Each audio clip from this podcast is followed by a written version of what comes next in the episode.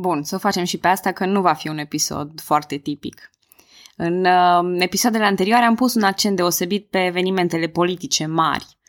Bine, și Mircea a fost un domnitor foarte ofertant din punct de vedere al bătăliilor și al relațiilor externe. Dar am promis de la bun început că acest podcast nu e doar o listă de războaie. Eu am mai făcut astfel de, hai să zicem, radiografii sociale, unde vorbesc despre viața de zi cu zi a oamenilor. Ați văzut că am vorbit în episodul 5 despre societatea dacilor, în episodul 13 despre viața în Dacia romană. Și am adus în discuție subiectul de câteva ori și în episoadele 20-22 cu referire la proto-români. Acum, nu voi face asta la fiecare 5 episoade sau la fiecare 100 de ani, ci doar atunci când lucrurile se schimbă substanțial. Așa că gândiți-vă la acest episod exact ca la o radiografie sau o poză. Vorbim despre valahii de la 1400, vorbim într-un fel și despre moldovenii de la 1400 și vorbim despre societatea medievală pentru o bună bucată de timp. Bună, numele meu este Călina și în acest episod din istoria României vorbesc despre traiul oamenilor în Evul Mediu. Și fac asta pe un studiu de caz, țara românească sub Mircea cel Bătrân. În primul rând, ce fel de clase sociale existau în Evul Mediu românesc? Discuția e destul de interesantă și mult mai nuanțată decât o prezintă vechile manuale de istorie comuniste. În timpul comunismului se punea foarte mare accent pe lupta de clasă, așa că orice eveniment istoric era trecut prin lentila asta. Dacă se întâmpla ceva rău, era vina boierilor lacomi. Dacă se întâmpla ceva de bine, era meritul țăranilor săraci. Or, însăși, ideea de feudalism în Valahia era oarecum mai nuanțată. Existau mai multe clase sociale și, oricum, societatea s-a format din mers. Pentru că înainte de centralizarea puterii sub forma unui domnitor, erau tot felul de cnezi, juzi, persoane cu putere militară sau administrativă, unii aleși sau alții care au luat puterea locală prin metode agresive. Acum, așa ceva era incompatibil cu însăși ideea unui domnitor. Așa că treptat instituția de administrator al unui teritoriu local s-a extins și a devenit ereditară. Dar doar domnitorul putea acum să numească sau să confirme statutul de boier – Boierii și domnitorii trăiau într-o susținere reciprocă. O relație de simbioză, dacă vreți. Pentru că boierii puteau, după cum ați văzut și în episoadele anterioare, să-și retragă susținerea pentru un domnitor și să pună altul în loc. Dar și domnitorul putea alege persoanele distinse din punct de vedere militar sau administrativ și să le ofere pământuri sau funcții. Mircea cel bătrân, în toate hrisoavele sale, adică actele domnești, îi numește explicit pe boierii care au fost consultați în elaborarea lor, și făcea asta tocmai ca să se știe că nu ia deciziile singur.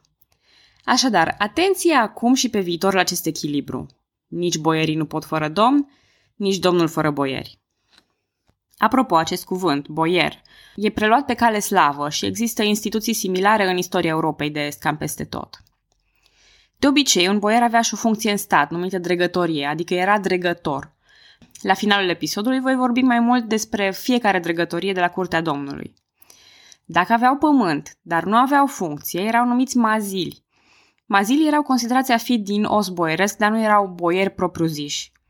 Sigur, existau și mici proprietari de pământ la nivel individual. Aceștia erau răzeșii sau moșnenii. Conform unor istorici, aceștia sunt probabil descendenții unor mazili. Când un pământ era vândut către o altă spiță de boieri sau când răzeșii moșteneau un pământ, ei erau datori domnitorului cu plata unei taxe de confirmare a proprietății. În cazul boierilor, aproape jumătate din valoarea moșiei. În cazul răzeșilor erau așa zisă darea calului, pentru că de obicei plăteau cu un cal. E greu de zis cine era de fapt proprietarul pământului, pentru că astfel de concepte nu și-au neapărat sensul în epocă. Anumite surse consideră că domnitorul era proprietarul tuturor pământurilor și că această taxă confirmă asta. Desigur, domnitorul nu avea niciun titlu de proprietate asupra teritoriilor țării dar avea o importantă autoritate asupra lor și impozita activitățile realizate pe acele teritorii. Mie îmi vine greu să trag o concluzie, cine era stăpânul adevărat al acelor pământuri, dar cred că o astfel de concluzie este și imposibilă, pentru că încercăm să aplicăm un concept modern în evaluarea unei situații din trecut. Așa că puteți trage voi concluziile mai bine. La fel ca în vest, mănăstirile și clasa preoțimii se bucura de anumite avantaje. Mănăstirile primeau danie, adică un fel de donație sau dar din partea domnitorului. Practic, aceste pământuri erau alocate mănăstirilor după voința domnitorului, împreună cu scutiri și excepții de la alte legi. O astfel de excepție era o haba, O haba este un tip de imunitate prin care niciun alt dregător nu poate interveni în treburile interne ale acelui pământ, el fiind administrat de mănăstiri sau de boierul anume, și atât. Uneori, o haba însemna și o scutire de oaste a locuitorilor, însă Mircea a redus această practică cu mult. Din considerente practice, că nu era tocmai ușor să te bați cu otomanii fără oameni. Așa că Mircea a redus o haba la nivel de răsplată excepțională pentru merite deosebite. Ideea însăși de scutire de armată nu era un lucru nou, ea se practică la diverse popoare ale timpului, așa cum se aplică și astăzi scutiri de impozite pentru anumite meserii, fiind un mod bun pentru domnitor de a-și arăta mărinimia și de a sprijini anumite proiecte în detrimentul altora.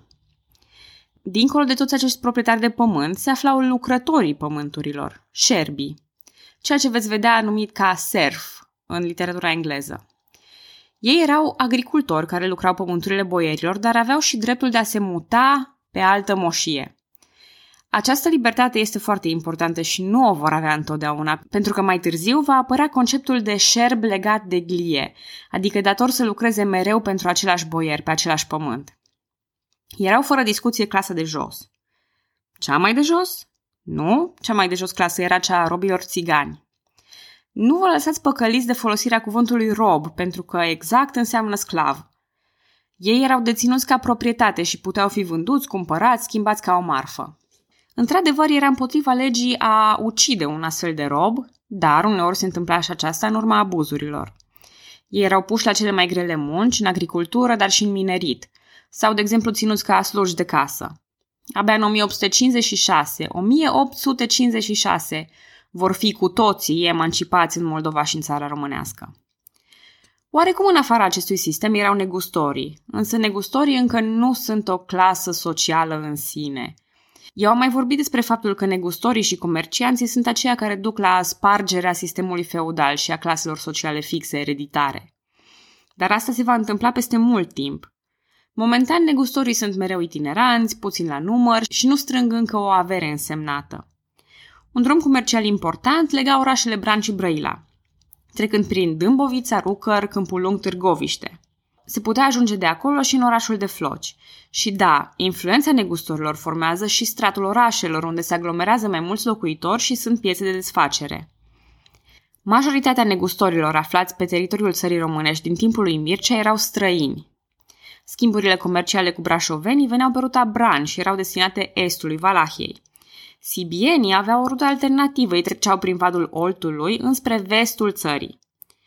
Mircea a impus vămi acestor negustori, însă doar la ieșirea din țară, onorând înțelegerea anterioare cu regele maghiar. Practic, negustorii ardeleni vindeau pe gratis, dar cumpărau contra unei vămi. De ce? Păi, pentru că și aceste schimburi erau de natură diferită. Brașovenii și sibienii despre care vorbesc aduceau produse industriale, arme, meșteri specializați în arhitectură, zidărie sau diguri. Valahia ce exporta, în principiu, produse agricole.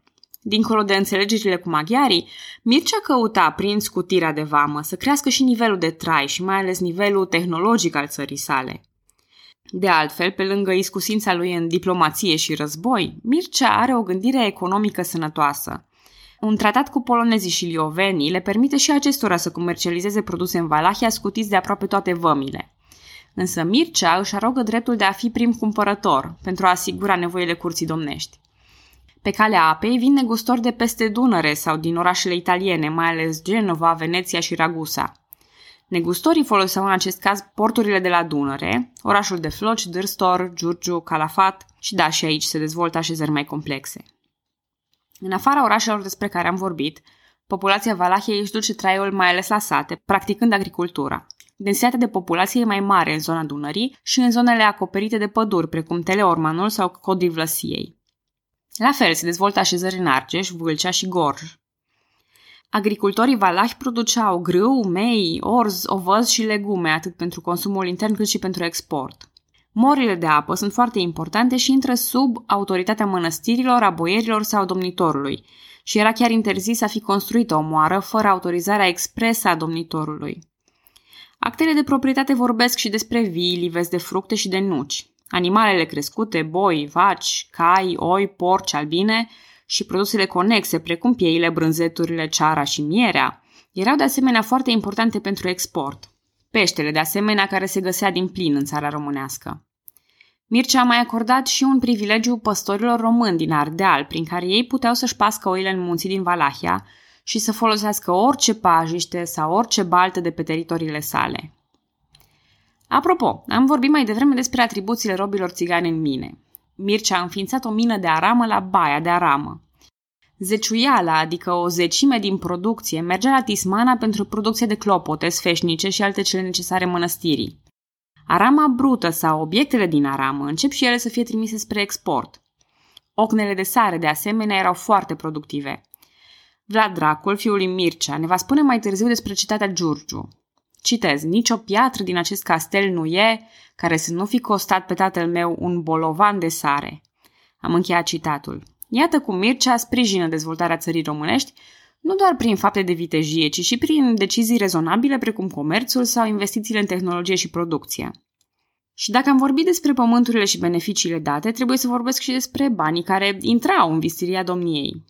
Impozitul principal era birul, de care nu scăpau nici măcar satele cu o habă. Dacă era vorba de produse finite, precum cele de agricultură, material brut sau finisat din mine, era luată o dijmă, adică un impozit în natură. Asta e asemănător cu ceea ce a dispus Dioclețian în Imperiul Roman, anume o parte din produse erau trimise direct unde era nevoie de ele, fără să se mai treacă prin conversia lor în bani. Amenziile se numesc gloabe. Toate acestea erau adunate de funcționarea statului, exact ca în economia modernă. Unii oameni puteau plăti și în servicii numite prestații domnești, de exemplu, transportul unor produse, călăuzirea unui convoi, tăiatul lemnelor, întreținerea sau consolidarea cetăților, pază la graniță și așa mai departe. Din toți acești bani, Mircea și boierii lui aprovizionau armata, finanțau mănăstirile, soliile trimise în străinătate și plăteau funcționarii. Boierii nu erau plătiți pentru dregătoriile pe care le exercitau, considerându-se îndeajuns că au moșiile bogate. Dar de ce am vorbit doar despre aprovizionarea armatei? Nu trebuiau plătiți oștenii? Nu. În țara românească vorbim despre organizarea armatei din întreaga populație în stare să poarte arme. Armata nu era profesionistă, exact ca la romani înaintea reformelor lui Marius. Aceasta, armata neprofesionistă, ar fi oastea cea mare, deși există și o oaste mică a boierilor și a unor săteni privilegiați care se prezintă la domn la nevoie și îi pun la dispoziție arme și personal. Mercenarii nu sunt pomeniți în timpul lui Mircea, dar nici nu putem trage concluzia că nu existau deloc. Ei sunt pomeniți în vremea lui Dan al II-lea și se spune și cine sunt acești mercenari. Orășeni sau săteni săraci, fără pământ, care au la dispoziție doar viața ca un bun de ținut și de aceea și-l vând. Cavaleria, cea renumită cavalerie ușoară pe care a propus-o Mircea la Nicopole, e susținută din darea calului. Sunt mai multe arcuri cu săgeți decât săbii. Pavezele sau scuturile sunt din piele și puține, foarte puține arme de foc precum tunurile. Cultura este în această perioadă strâns legată de biserică. Au supraviețuit timpului un polieleu, o glorificare a Maicii Domnului în vers și în cântec, dar și o evanghelie împodobită cu miniaturi, copiate de Nicodim la Tismana. Nici olăritul nu e uitat, că doar îl avem din timpul cucutenilor, nu? Vasele reprezintă animale și oameni, dar uneori au și inscripții. Oamenii de rând sunt analfabeți, iar grămăticii, cunoscători de slavonă, latină și greacă, îl urmează pe domnitor în toate călătoriile. În arhitectură putem observa eventual biserica de la mănăstirea Cozia, dar și în cazul acesteia pictura murală a fost restaurată în secolul al XVIII-lea. Așadar, încă nu putem vorbi despre o mare cultură, nu putem vedea această mare cultură, nici măcar o mică cultură. Dar mai ales arta care se produce în sate se va ridica în timp. Și cultura în sine se va ridica în timp, odată ce și mijloacele tehnice și nivelul de trai vor crește. În evul mediu, atribuțiile administrative ale conducătorului unui teritoriu sunt strâns legate și de atribuțiile juridice. Pentru că judecarea unui infractor implică imediat și prinderea acestuia prin alocarea unor resurse. Așa că adesea boierul local sau un funcționar special este acela care și judecă pricinile.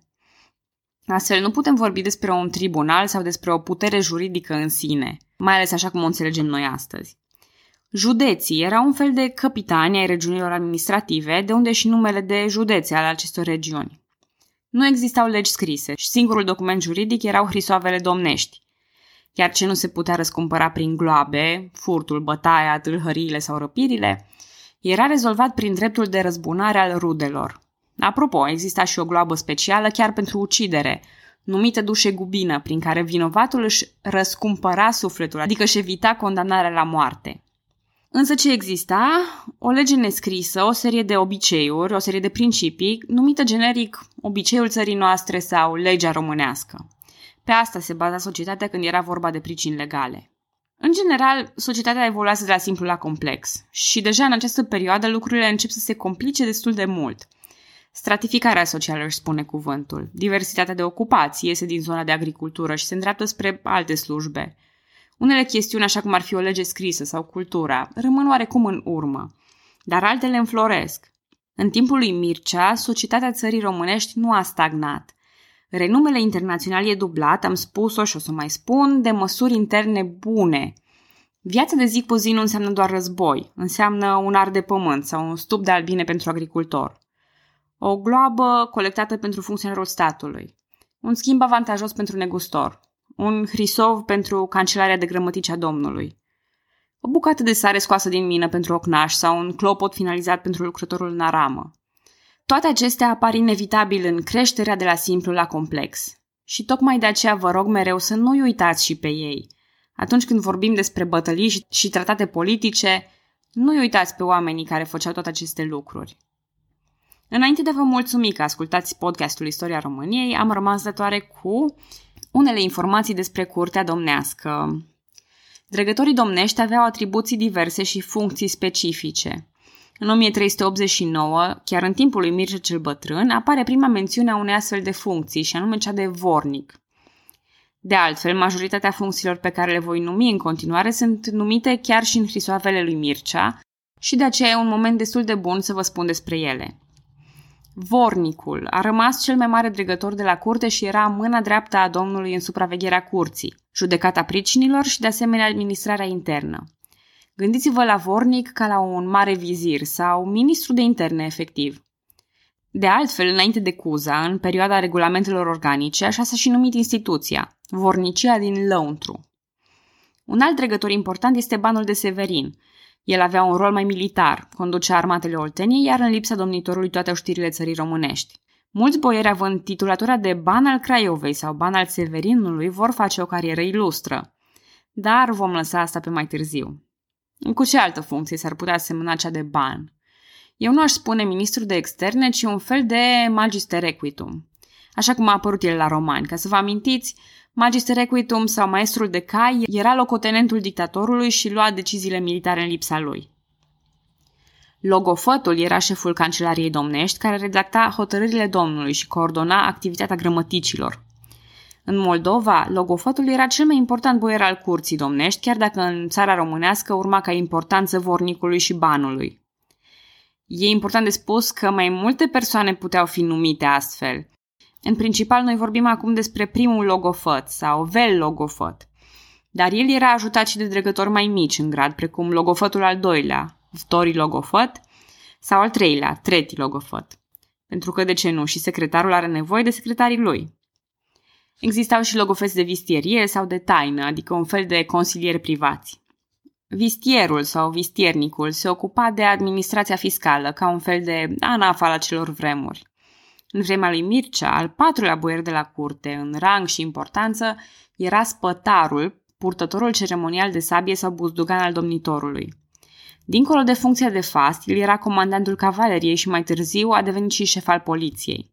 Urmau apoi o serie de dregători precum stolnicul, care era degustătorul domnului și se îngrija de masă domnească. La fel paharnicul, degustător și servitor personal al băuturii domnitorului.